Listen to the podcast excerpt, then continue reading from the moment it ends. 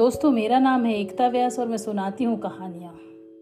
आज मैं आपको सुना रही हूँ एक ऐसे संगीतकार की कहानी, जो देखने में तो बिल्कुल पहलवान के जैसे लगते थे। चेहरे पर बड़ी बड़ी मूछें और पेट पर टिका हुआ सुरमंडल, जिसे देखकर यकीन कर पाना मुश्किल था कि इस शख्स का मौसीकी से भी कोई नाता है। लेकिन जब वो गाते थे, उनके गले से सुर निकलते थे तो हर सुनने वाला न सिर्फ़ उन सुरों के जादू में डूब जाता था, बल्कि उन सुरों का हिस्सा भी हो जाता था।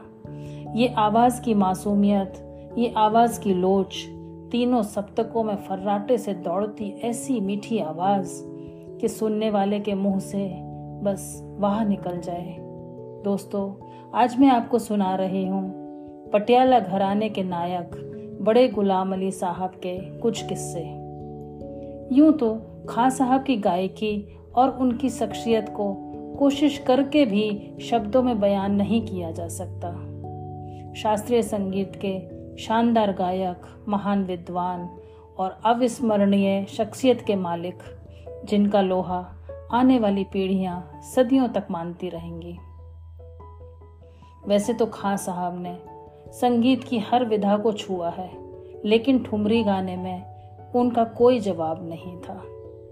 तो सुनिए खां साहब की ये खास ठुमरी।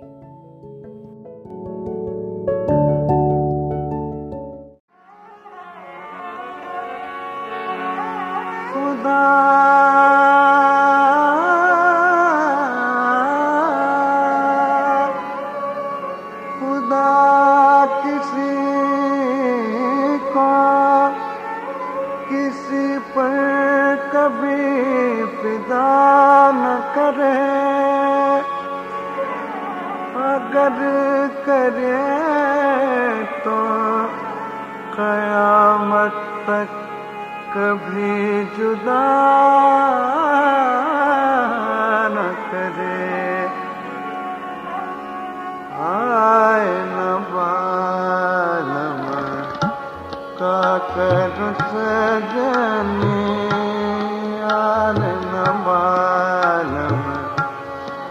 तड़पत बेटे मोरे तड़पत तड़पत बेटे मोरे उन बिन रतिया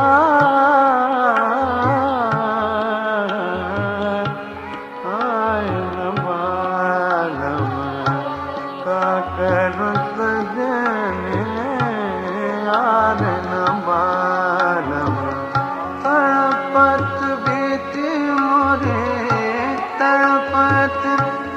Ah.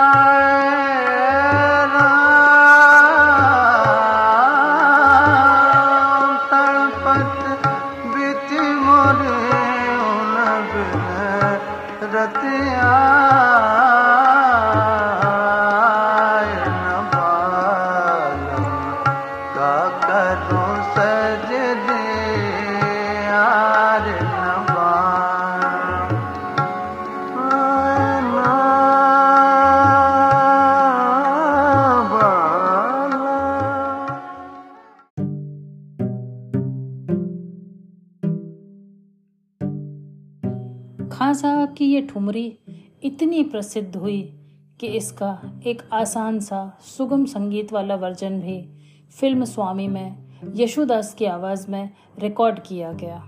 तो आगे कहानी सुनने के पहले सुनते हैं ये नया वर्जन।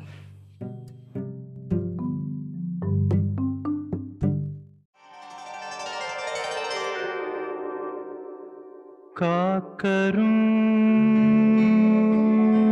सजनी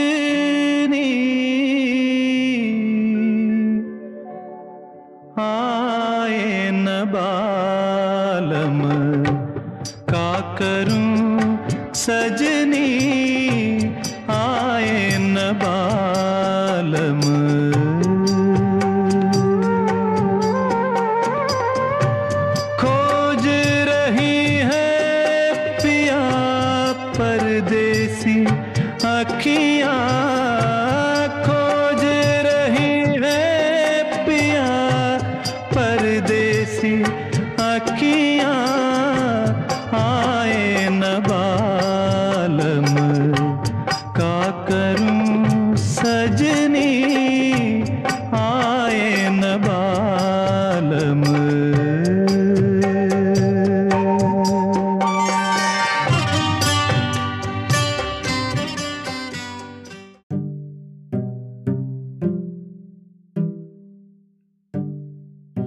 यूँ तो खां साहब के बारे में सारी जानकारियाँ इंटरनेट पर उपलब्ध हैं।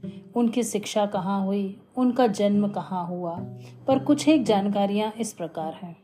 सन 1902 की 2 अप्रैल को खां साहब का जन्म पंजाब के कुसूर गाँव में हुआ था। पिता अली बख्श साहब और चाचा खाल, काले खां साहब जाने माने गायक थे। लिहाजा पाँच साल की उम्र में ही खां साहब की शिक्षा घर में ही शुरू हो गई।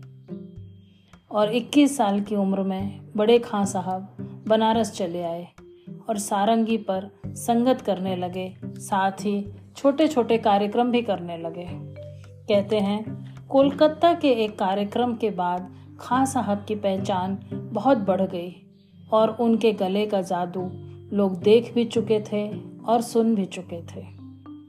1947 में भारत के दो हिस्से हो गए और खां साहब का जन्म स्थान पाकिस्तान में चला गया। लिहाजा खां साहब को भी पाकिस्तान जाना पड़ा। लेकिन कुछ ही सालों में वे भारत वापस आ गए और यहीं के होकर रह गए। तो बड़े गुलाम अली साहब, वो क्यों पाकिस्तान रास नहीं आया? वो क्यों भारत आकर बस गए? और उनके जीवन के कुछ और किस्से सुनेंगे हम अगले हफ़्ते। तब तक के लिए सुनते रहिए द पॉडकास्ट फैक्ट्री।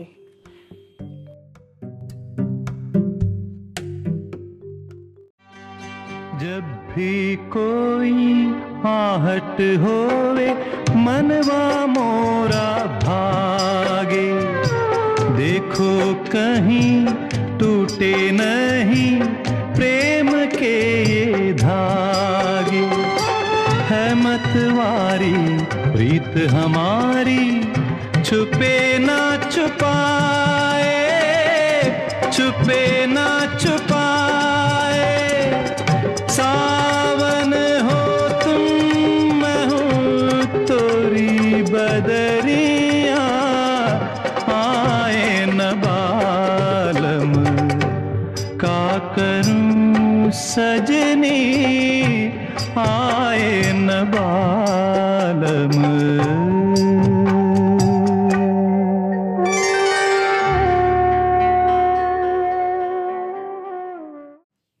जमाना था जब हर घर की सुबह रामायण की इन चौपाइयों से होती थी।